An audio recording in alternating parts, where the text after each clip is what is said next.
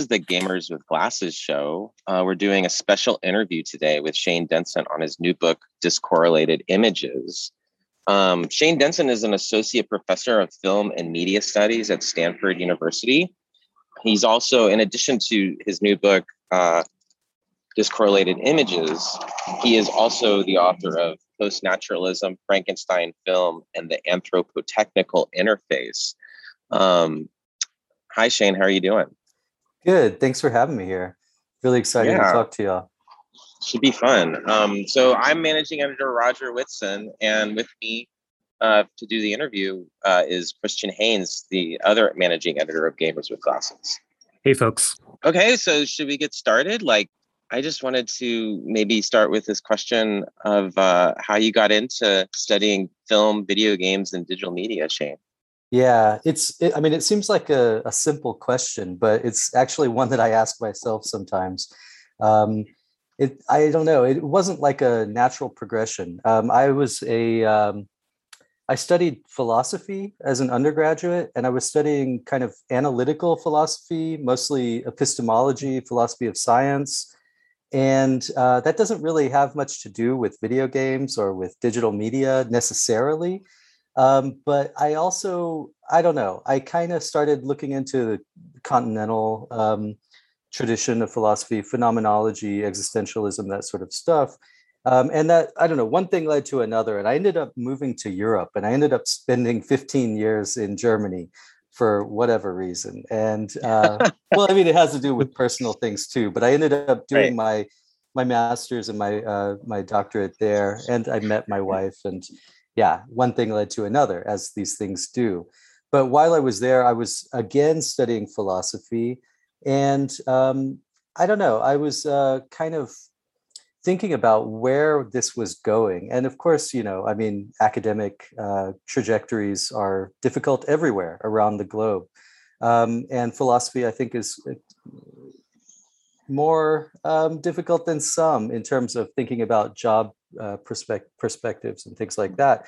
Um, but one thing led to another, and I ended up writing a thesis on um, bioethics and um, romanticism, and it ended up leading to Frankenstein and the whole question of human technological relations that are uh, bound up in this you know this novel from 1818 that still kind of haunts us all and that led me to thinking about Frankenstein films and the way that this this thematic has been treated over the course of uh, well 200 years if we count not just novels but also theater um, comics and then the whole long tradition of frankenstein films that goes back to 1910 at least.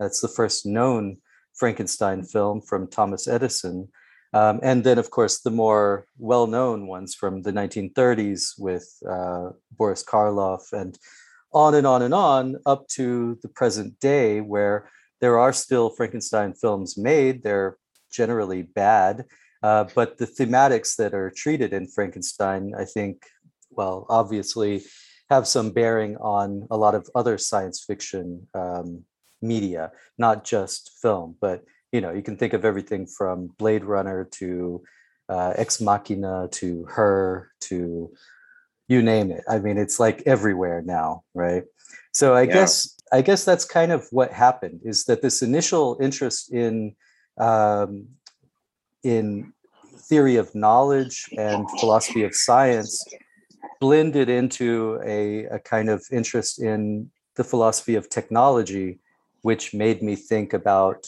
well what are the technologies that mediate our experience today? So that's that's basically it i guess. Yeah it's such an interesting so like frankenstein's such a such a central uh central story in that right? Like there's these questions these huge questions about what what makes life and what does it mean to die and what does it mean to to try to reanimate people? Right. um what drew you to that novel or to that to that to those movies in particular?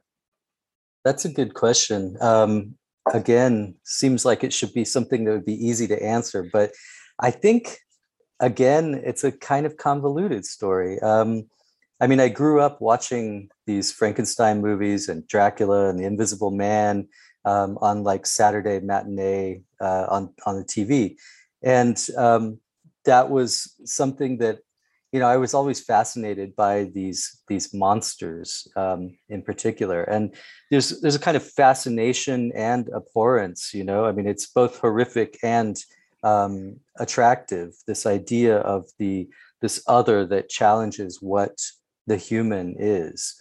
Um, and I guess as I started thinking more philosophically and more, um, I don't know, maybe more precisely, hopefully, um, about this question of the human, um, it became clear that you know we have to think about this historically. We have to think about the changing conditions of both what it means to to be a human, to be um, this kind of agent that is embodied in this certain way, that experiences time and space in certain ways that are variable and that can be modulated both for good and bad, um, that can be extended and can be uh, attenuated. Um, and these are, of course, deeply political questions that are also enmeshed in these questions of what are the technologies um, with which we conduct our lives. You know, uh, I, I take it that technology is something that is uh, inseparable from human life.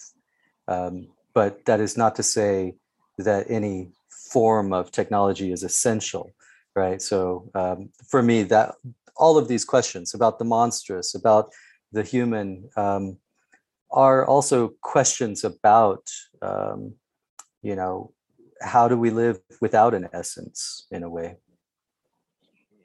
And that brings us, I think, pretty nicely to discorrelated images, uh, not only as a book, but also as a term.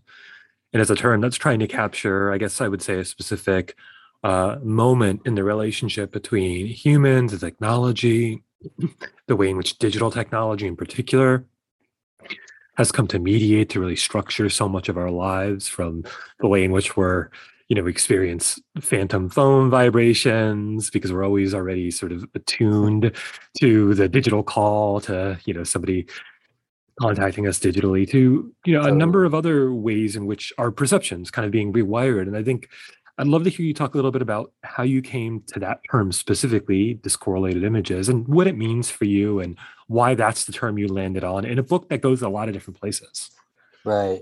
Yeah. Um, so discorrelation i mean part of it is a um, part of it is a reference to a, a philosophical tradition of phenomenology um, which has this central idea of of this intentional relation between the subject and the object and edmund husserl uh, describes this relation as an uh, essential correlation between the subject and the object it's not separable the subject is never separable from the object in this way of thinking. Um, and I, I, I agree with that. Um, I don't think that discorrelation as a kind of uh, media phenomenon challenges this basic fun, you know, philosophical idea. But what I guess what I'm trying to bring out with this term, uh, discorrelated images, is that the kind of um, perceptual relations that perceiving subjects have and had with media, especially with image media, whether moving or still image.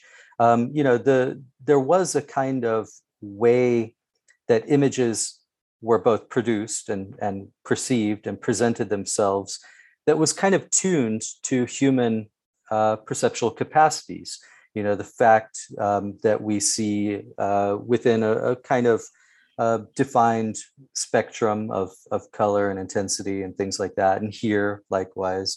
Um, and you know, these of course are not universal. There are um, both you know individual as well as collective differences that that change what those correlations might be between perceiving subjects and, and groups of subjects and the image objects or other media objects that they might be able to perceive. But what I'm arguing is that outside of that that realm of variability of the correlation the the you know the the relation and well correlation because it's a, a two-way relation uh, between subjects and objects. Um, outside of that that realm of variability when we get to the you know the realm of, of digital media then there's a kind of fundamental challenge to that correlation right? There's something happening outside of the perceptible image which is essential to the perceptible image in a way that i think well you can i, I don't know uh, it, it might sound like I'm trying to make a, a, kind of radical and fundamental break between the analog and the digital. And I'm not really trying to do that. But I do think that we have to take account, um, you know, take into account the fact that there is this realm that is fundamentally invisible, that is that is absolutely necessary to the visible forms or otherwise perceptible forms of digital media. And that is kind of the opening to thinking about discorrelation, the fact that something is no longer correlated uh, with our senses. But that has, of course, effects on what our senses are in this world. Right. And there's, it seems like there's at least two levels there, and I'm sure there's more, but there's that sort of basic machinic level, you know, where, you know, I, I think of, for example, uh, you know, recently Microsoft with their Xbox line and Sony with their PlayStation line, competing to see whose new console is going to have the most teraflops. You know, which it, in a certain sense is a kind of like meaningless term that just has to do with how many trillions of you know processing uh, sort of cycles happen in a given second. Right. Uh, but there, it does speak to like the like race for GPU power, for graphical power, and the way in which that's structured. Not only video games, but as you point out, like cinema as well. And then on the other hand, there's also, you know, what somebody like Friedrich Kittler will call the protected mode, which is, you know, that way in which it's not just that these things happen invisibly, it's that actually there are these large corporate entities who are invested in making sure that we never actually see how the process works, whether it's like a proprietary algorithm, right, where you're never going to quite know how Google search engine works because it pays for them not to have you know, um, right. or any number of other examples and certainly that's the case in games where you know now we see for example uh I forget who i think it's warner brothers owns the company that did the middle earth games like shadow of mordor and stuff and they have the nemesis system and the nemesis system was patented. And so everybody's sort of like not quite sure to what degree they can use something like that. Um yeah. No totally. I, I think you're pointing also to the fact that you know this this um sort of calculated invisibility is a deeply political question at the same time that it's a deeply aesthetic one right it has a bearing on what is aesthetically available for us in terms of what we can perceive or act upon in the world but it you know it's a it's a question of engineering the sensory in a way right no, absolutely. And, you know, I, I, like that calculated invisibility, right? Because it you know raises a lot of questions about okay how are we going to access that? How are we going to analyze that? Like as scholars but also just as people that have to live in a world surrounded by various kinds of platforms that dictate what we get to see and how we get to see it. Right totally. It also reminds me quite a bit of nicholas mirzoeff's work on uh, you know black lives matter and the plantation where he talks about how um, a lot of modern life is about engineered who can engineering who can see what right mm-hmm. and the whole idea of um, you know black lives matter being about um, sort of bringing bringing a face and a voice to people who m- might otherwise be invisible right and yeah. the the soul the sort of thing he always brings up is like the police using that phrase move on there's nothing to see here right. as a as a sort of political element in that yeah totally no i think that that's um that's right and that's germane to this uh, conversation right? Because that that realm of the invisible and the reason why i was pointing to the kind of um, relation between the political and the aesthetic here is because um, the way that i try to think about this is that this this realm you know of of discorrelation of of the invisible infrastructures they're not just like or it's not quite adequate to say that they are just technical um, realities of the world right they have a bearing not only on our perception and our senses but on the embodied like infrastructure of those senses right so i, I think about i think a lot these days about um, the work you know, coming out of especially Black feminism about embodiment and about the flesh. I'm thinking about like Hortense Spillers' distinction between the body and the flesh. Also thinking about Sylvia Wynter's problematization of of the human again, you know, and and so really I think that um, though it doesn't really happen that much in this book, I tried to kind of lay the foundations for thinking further about that political question of, you know, what are the stakes of these transformations? And I think that they they have a direct bearing on questions of racialization, of of gender, both gender identity identity and sort of impositions of of gender identities, things like that, right? Because these, for me, are questions of um, sort of the pre-personal flesh, both as an individual and a collective uh, kind of um, layer of reality. And so, yeah, I, I, I hope that that those connections might be able to be made from some of the work that I do in this book.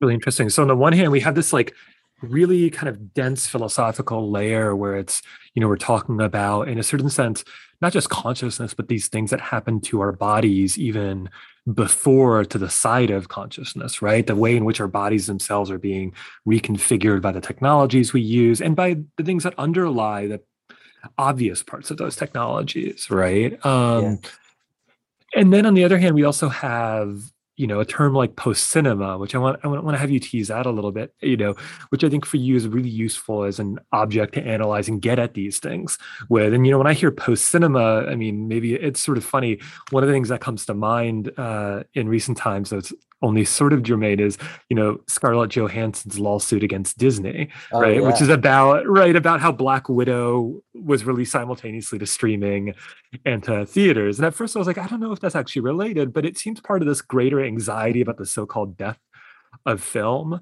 And right. of course, maybe for an audience that might not have heard some of the debates uh, by folks like you and Steve Shaviro and others, uh, and uh, might hear post cinema and think, that oh is this like just meaning we're not going to have fancy films anymore we're just going to have movies? Maybe you could talk to us a little bit about what the stakes of a term like that are like why why that term? Yeah. No it's interesting that you uh that you bring up that scarlett johansson um lawsuit um because i was i was joking like last year i mean you know these desperate jokes that we all made about our situation of being in lockdown and everything and i was I made a joke on Twitter, you know, after everything shut down, I was like, folks, I, I didn't mean it literally, you know, post cinema, right? It's not the end for me. So yeah, but but the the concept it does pick up on these earlier debates, right? These these fears, these anxieties, like especially in the 1990s, um, about the so-called death of cinema, you know, is do digital images uh, spell the end of cinema? And a lot of the debates were about the relation between the image and the world, right? So if cinema embodied a kind of indexical relation, the photographic image was caused by the thing in the world, that couldn't so clearly be said about the digital image because of the intercession of all this processing that takes place in between snapping the shutter and and getting the image on the screen not to mention all the processing that's that's involved in reproducing it on your screen every time. So you know that that that indexical re- relation seemed to be challenged and that was the basis for some people to say well then cinema as we knew it as it was celebrated by the great theorists bazin and people like that you know that kind of medium is dead.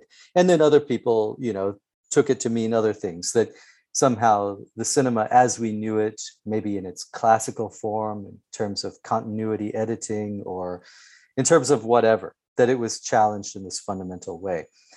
I I don't see it that way. I when I use the term post cinema, it's not about the death of cinema, and it's emphatically not about making a kind of radical break, but it is about recognizing the fact that digital media, computational processes do in fact do something new and they they fundamentally call into um, question a lot of the things that we took for granted about moving image media.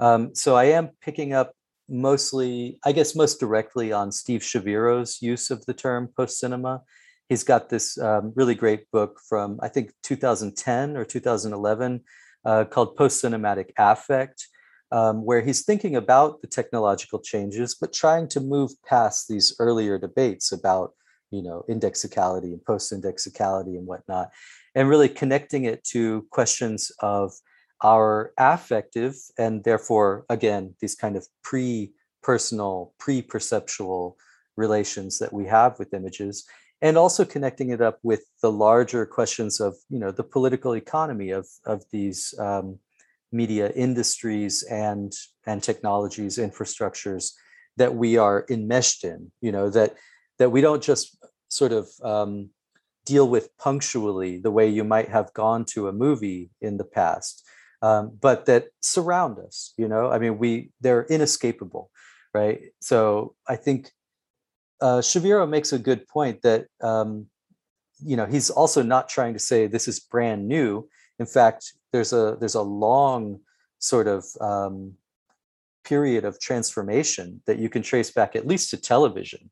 You know, television starting well earlier, but on a wide scale in the 1950s, really just breaking up both uh, the images themselves into scan lines, but also what it means to perceive a, a, a movie, right? Um, it might be punctuated with commercials and things like that. So inserted into larger, again, economies as well as uh, perceptual relations. So, you know, but still, I think there was, you could go to the movies and there was something uh, recognizable as cinematic. And I don't think anybody's claiming that there isn't today uh, although it does seem to be challenged by our pandemic experience. But it seems like enough changes happened over long enough uh, periods of time that we do need to recognize that though there are continuities, there is something new as well. That's that's really interesting. So I think I I and I I think I'm not alone in this. I think I have a very complicated relationship to a lot of these changes in the sense that like I'm I'm just remembering you sort of speaking about these um these these film scholars uh talking about the end of cinema and cinema is dead and like that they have a kind of personal relationship or would like to imagine that they do uh with these films that there's a kind of um kind of mourning or grief going on uh with with the end of of going to the movie theater or or, or whatever um and I, it's it's it's sort of remind me of a, a, weird conversation I had right before I gave I uh, did my dissertation defense with my with my advisor Richard Burt, who was really into Blu-ray. He was just like really into it, and I was asking, I was like, I, I probably won't get a Blu-ray player. I think I'm just gonna wait. This is like 2008. I think I'm just gonna wait until everything streams. Like, why would I get a Blu-ray player? And he was like, No, Blu-ray, you get all of the director's commentary you get all of the you know all of these extras why would you wait for streaming it's not that great at all you know and so it's just interesting that you are engaging with this whole idea of kind of a shift in perception maybe that we're having as a species or maybe that we're having in terms of our relationship to the world um, and i wonder if you could talk a little bit about that uh, and its significance to your work yeah. So so I I hear you kind of gesturing between the personal and and the impersonal here, um, and you know I I also have a very complicated uh, relationship to these technologies. I mean, of course, my work depends on it, right? So I need for things to change to keep talking. But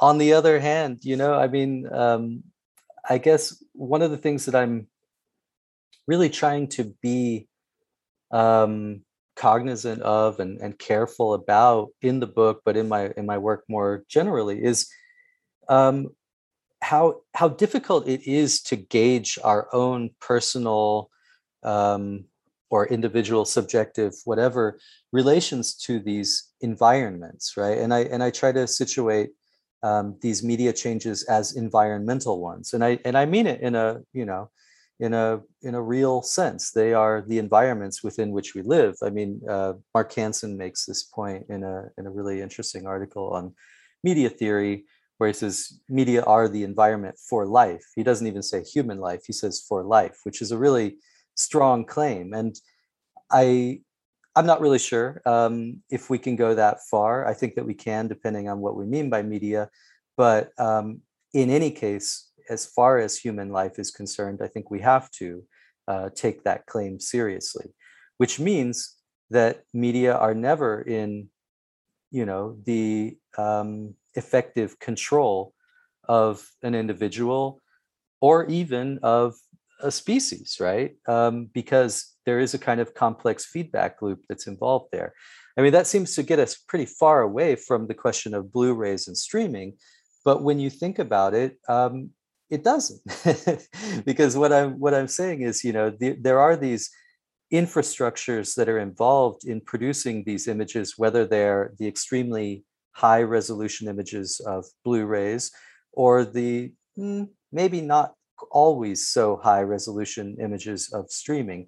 And those infrastructures are precisely about a kind of temporal control, right? They're about um, not just the spatial image that we um, that we focus on when we're actually interested in watching a movie, say, but they're about regulating the speed of, of information, the flow and the processing of information.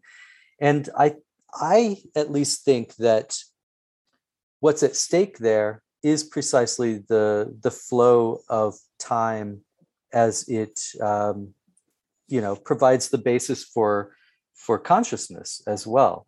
I'm not saying that the choice between a Blu-ray and streaming is a choice about you know mind control or anything like that, but I am saying that these temporal choices, which are hard coded into the infrastructures of media today, are um, directly imbricated with the kind of embodied processing of time that, um, uh, well, upon which our, our consciousness depends. And so our subjectivity, again, is really inseparable from those infrastructures in that that deep way, which I can never like see and I can never put my finger on it. And I have to talk kind of philosophically in order to get us there. But, you know, I, I think that it's a very material relation and an environmental one, right? I mean, I think one Wonder the, and oh, go ahead, go ahead. no, Roger, you go ahead. I was just wondering, uh, the other image that I'm I'm thinking of, uh, or or narrative or anecdote, is just my relationship to Spotify, which I still have. I still have Spotify. When I first got Spotify, I thought it was the coolest thing in the world, um, and I would have all of these playlists, and it was great to have any song I wanted anytime. And then I got really annoyed with it, and I I started collecting records.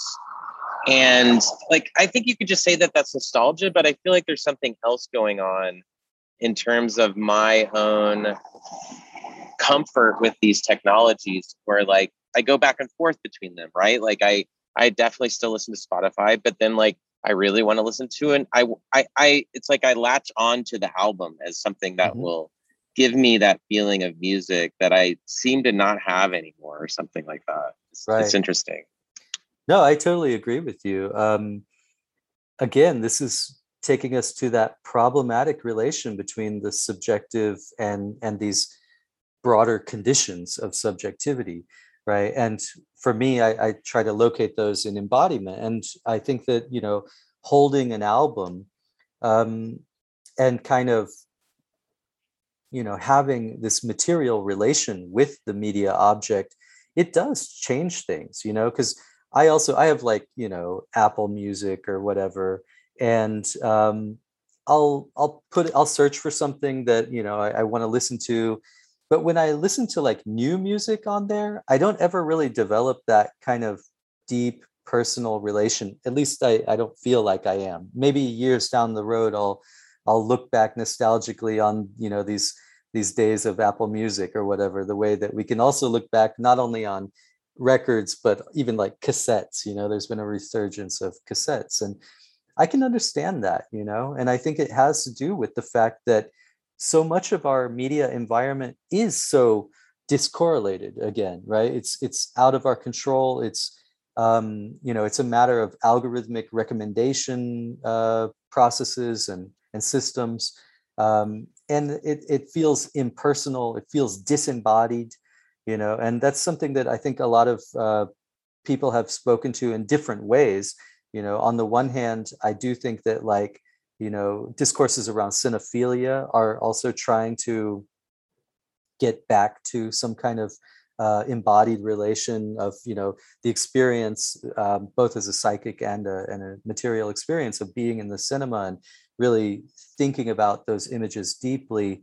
Um, but other people as well have registered uh, these changes this kind of lack of orientation that i think we feel sometimes or the orientation seems to come from these impersonal systems like netflix's recommendation system or spotify or apple music as opposed to you know going to the record store and having someone recommend it to you and carrying that physical object home and physically putting the needle on the record. I mean there's there's so much happening there that is not just about but it's easy to understand why that would be related to the question of whether these analog sounds are superior to the digital ones or not and I think you know I I'm not going to try to answer that question. I mean, there's some really interesting work in sound studies about that, but for me, it really comes down to that that relation of um, or that embodied relation to the object as opposed to these impersonal systems. And I think one of the important things there, uh, Shane, and that I think Roger sort of was bringing up implicitly as well, is a lot of this is about the practices that we develop for these things. And the the technologies themselves don't necessarily dictate those practices in a one-to-one fashion even if they suggest certain ways we can use things while maybe prohibiting others or prescribing others. You know so i think of you know when we think about like the resurgence of vinyl records right now it's not going back to a place but developing a new place in response to some present frustrations with the way in mm-hmm. which music is being streamed to us right in a way in which uh, you know, Spotify and other kind of streaming platforms don't necessarily lend themselves to listening to an album, let's say, right? right? Uh, they lend themselves to cutting across albums. Um, and the same thing you could say with the MP3, and I think of like Jonathan Sternfeld's work on the MP3 mm-hmm.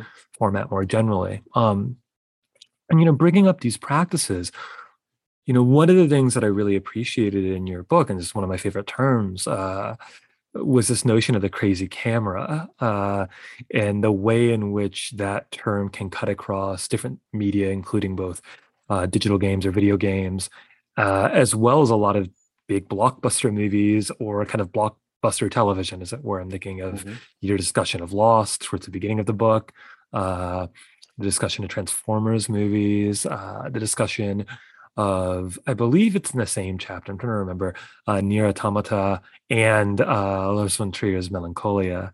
Mm-hmm. Uh, right. And so the way in which part of what happens with post cinema is a kind of different practice of the camera, where you're seeing things that you couldn't possibly necessarily see with a camera in the traditional sense, and yet it's going to produce the effect of camera ness.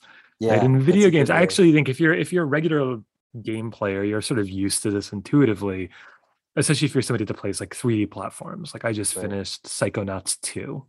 And like a lot of 3D platformers where you're jumping around in the 3D environment, you know, half the gameplay is about how good the camera is, right? If the camera is going to follow you well, how much you have to use the camera, uh, you know, to what degree you're going to like find hidden areas by manipulating the camera so there's there's actually just as an aside there's actually a joke in the dark souls community that like the hardest boss is the camera so.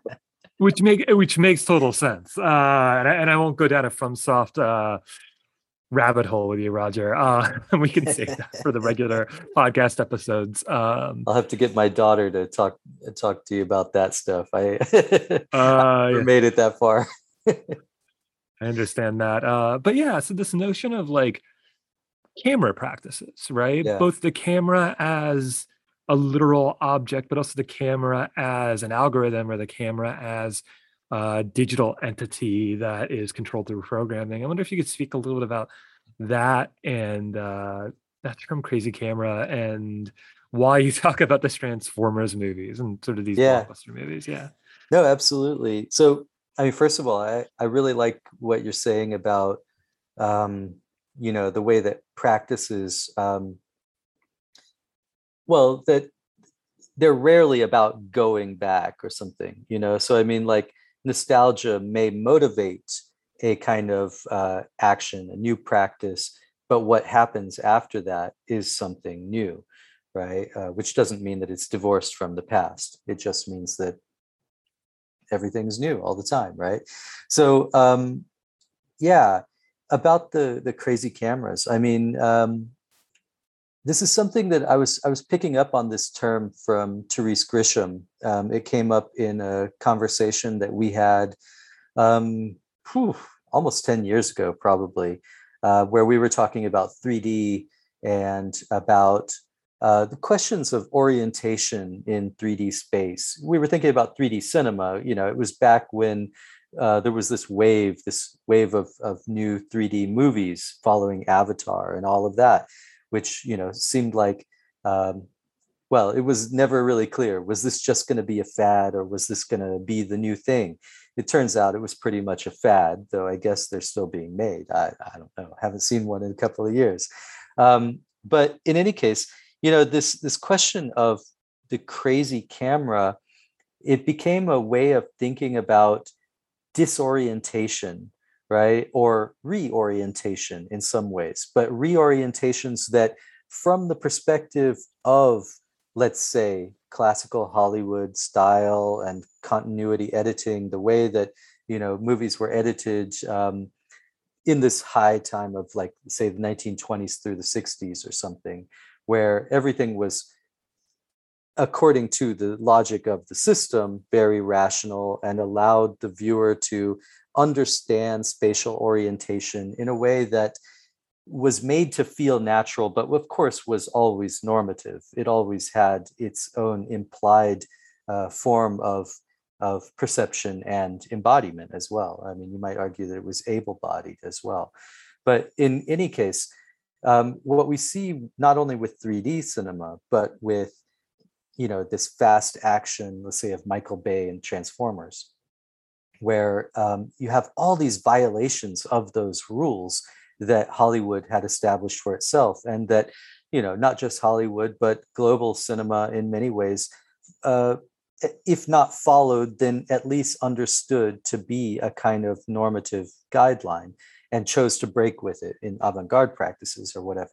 So Michael Bay, of course, is not breaking with it in an avant-garde way, although some people claim that he is actually an avant-garde uh, filmmaker, um, which I like to think that way sometimes because it makes these these movies um, well interesting, I guess, in a way that they're not always super interesting if you take them at face value, um, at least not on a narrative level. Optically, I think they're doing all kinds of really fascinating things and what they're doing most importantly for me is they're really challenging um, your spatial orientation as a viewer you know? So they they are filled with jump cuts and they cross the 180 degree line so that according to hollywood and you know classical hollywood style um, the viewer would have been disoriented and not known where they were. That doesn't really seem to be true. I mean when you ask um, students these days, you know, whether they can follow the action in Transformers, they're like, yeah, what's the big deal? You know, I mean, you're just fixated on these rules. If you're, you know, whatever, approaching it from the perspective of classical Hollywood, they're not necessarily disoriented, but they're not following it in the same way, I guess, right? Because there is a kind of orientation, but you have to let yourself be taken on this kind of uh, roller coaster ride, I guess but not only that i mean one of the reasons why i'm interested in those transformers movies is because of that central spectacle of the transformation which is always accomplished by cgi right? So you've got these um, these robots that are effecting these transformations from say cars into robots and vice versa or whatever other machine it might be. And really when you try to focus on what's happening you know you you can't see it you just can't even it's it's faster than your perception could ever be right and that seems to be the the point of it is that this kind of computational image is categorically faster than human perception right? There's, you know, in the the slogan of the Transformers from the 80s, there's more than meets the eye, right? And I mean, it's it's like, you know, overly literal and corny and and cheesy, but there's something really uh, wonderful about that. And I'm not saying there's something wonderful about those movies as a whole. I mean, they're you know military propaganda in some ways, and of course they're incredibly sexist and um, you know whatever. They're they're all kinds of bad. Um, but that central uh, visual object, let's say, um, which exceeds being an object, you know, because we can't ever quite perceive it. I think that that points to this kind of irrationality of the camera as something that can no longer be confined to an optical device right it's a it's a hybrid optical computational um, image generator right and and that's one of the things that i argue later on in the book is that you know we can't even confine our our conception of the camera to um, physical lens based uh, devices anymore we have to think about our screens as cameras because they're as much image generators today as the uh, cameras in our iPhones or the video cameras that are used to produce these movies. I think that's one of the sort of really interesting parts about your book and just kind of the tricky part about the work that you're doing, you know, that I think you've just kind of brought out really nicely with the transformer slogan that more than meets the eye. Um, which is that on the one hand, the things that you're talking about are deeply technical, below the surface, easy to overlook, uh, and taken for granted, right? Like mm-hmm. nobody needs to think about the fact that Netflix, Hulu, and other streaming platforms have very much changed the way we watch television, for example. They've changed the way in which we inhabit our own houses, right. right. A screen can be anywhere because Netflix can be anywhere because you probably have five different digital devices that have the app on it. Um, you're no longer watching commercials in the same way, which means you're no longer moving around your house the same way, right? You're not getting up every 10 minutes to go to the bathroom because that's when the commercial is. Just as a side note, it's interesting, you know, talk, thinking about this in terms of like fight scenes, like because I think they do a little bit of this in fight scenes, especially like war movies where it's supposed to be so much greater and bigger than anything you can conceive. And uh, I'm just remembering now I'm going back to old movies and trying to watch them and looking at the mm-hmm. fighting in the old movies, and I'm like, those look fake. Like, so I know that these things have already changed my brain. right. I know that they've already done that to me. Absolutely. And that's the thing. That's the thing, is right, is they they've changed our brains, for lack of a better way of putting it and they've changed our habits, they've changed our practices. And so we have to find ways to kind of get a handle on them, right? And I think, you know, the crazy camera is one way because one of the things is like things like lens flare, little bits and pieces that stick out and that even you know kind of introduce a kind of friction that you then pick up on and analyze and think about and you know you get to the end of the book and of course you end the book with well the end, apocalypse, extinction, right? It's a good logical place to end, right? But I, I, want us to maybe talk about why you end at the end, right? Why you end with the apocalypse, why you end with extinction, how we get from A and B, where A and B are discor- discorrelated image and post cinema, all the way to Z, which is human extinction, melancholia, and because we're nominally at least a video game podcast, uh, Nier Automata, which I also just mm-hmm. admit is one of my favorite games, in which we did a spoiler cast of a couple of months ago or so um, on the same podcast. So yeah, yeah, no, yeah, it's a um, right. I mean, you know, the scope is is big, right? And I guess on the one hand, you could, you know, a skeptical account would be like, come on, what does Hulu and Netflix have to do with the end of the world? But I mean, you know, actually a lot, right? If you think about it, um, if you think about the, again, to go back to like recommendation systems, you know, they're about a kind of temporal control of the future of the future you who is supposed to be interested in whatever Netflix is going to recommend to you next, which is based on your past behavior right? Which is then statistically sort of uh, decomposed and mixed into a large group of other people's viewing behavior which then gets repackaged in terms of you know statistical correlations to decide um, what they're going to recommend to you which can then of course change uh, what you like and therefore who you are right but like you also said you know um, netflix and hulu and and things like this they're about changing your your physical behavior the spatial parameters of of how you occupy your your home or whatever space you you you're in right?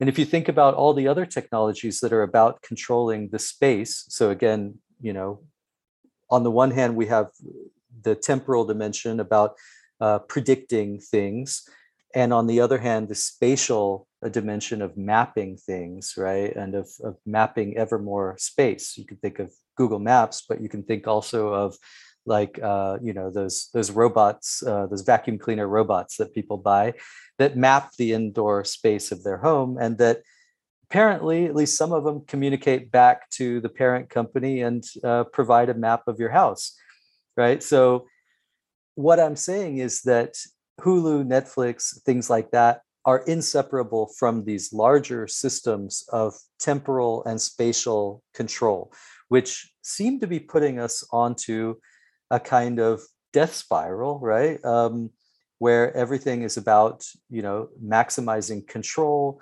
Um, you know i mean people there's a lot of people who've written about these things from different perspectives. I think McKenzie Wark is really great on these questions uh, especially her book uh, capital is dead. I think it's just a fascinating book about uh, a shift from a kind of uh, accumulation of capital to the accumulation of vectors of control data based vectors of control. And you know um, netflix and hulu are the ones that we take for granted and invite into our houses and uh, you know say here all right let's let's you know let's renegotiate time and space right? So when we get to the the final chapter and it's about the end of the world i mean in one way that's a a very speculative trajectory that takes us from today's control technologies to this kind of monolithic end of the world apocalypse type, type stuff.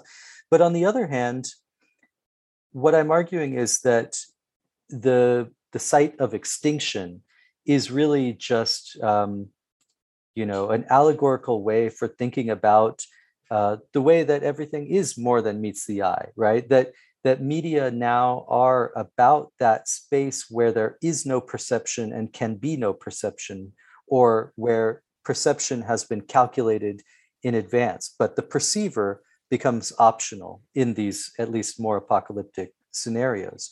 So I think when you know one of the questions that i have is why does post cinema why do digital movies digital media keep coming back to this this um, apocalyptic scenario? And you know i mean there's just no end to the number of movies about the end of the world. Um, i was uh, thinking about it the other day. I was i started watching uh, this marvel series loki. Um, and you know it's it's about an uh, an impending apocalypse where the timeline is out of control and whatever and then uh, Loki is following some other ver- version of himself, this trickster god, right? And finds out that that this other version of himself has figured out that he can kind of uh, exploit the system by inhabiting apocalypses because nothing will change in those apocalyptic scenarios that would uh, raise attention and uh, you know throw the timeline off and attract uh, the people searching for him to find him whatever. But I guess what I'm saying is, or what I'm arguing in the book for sure, is that the apocalypse has become a way of meditating, I guess, on this um, this really anxiety-inducing idea that the human perceiver has become optional in today's media circuits. I don't actually believe that. I mean, I believe that there is this apocalyptic trajectory which could take us somewhere approximating that but i don't think that the the embodied viewer is ever optional today and so for me really coming to terms with the way that that apocalyptic scenario has become this locus for you know thinking about post cinematic mediation is a way of thinking about the necessity of the embodied perceiver again. And it's really trying to open up that gap where there is no seamless trajectory that takes us from Hulu to the end of the world. And it's about, you know, finding those spaces in between where really embodiment is necessary and where perceiving human subjects are necessary and hopefully should be necessary in the future. And so there is a kind of um, both a political challenge to the trajectory that's being mapped out today by the corporations that you know are all around my house here in Stanford, um, and um, as well as a, a kind of call to rethink the necessity of the human as a political agency and as an agency of collectivity. So that's so I'm not trying to celebrate this this end of the world that is being celebrated in some ways and mourned in other ways by um, many of these media objects, but really to come to terms with what it means to take seriously the connection between our media today and that possible future. And like you said, NieR Autom- NieR Automata is a is a great um, meditation on that which you know i don't want to spoil it i guess well you said you spoiled it before so um, but you know it has this existential dimension where in the ultimate end right which is never really ultimate i guess but in that final end let's say um, you are called to sacrifice your saved data in order to help some anonymous other person on the network to um, to fight the final boss, which is the end credits of the game, right?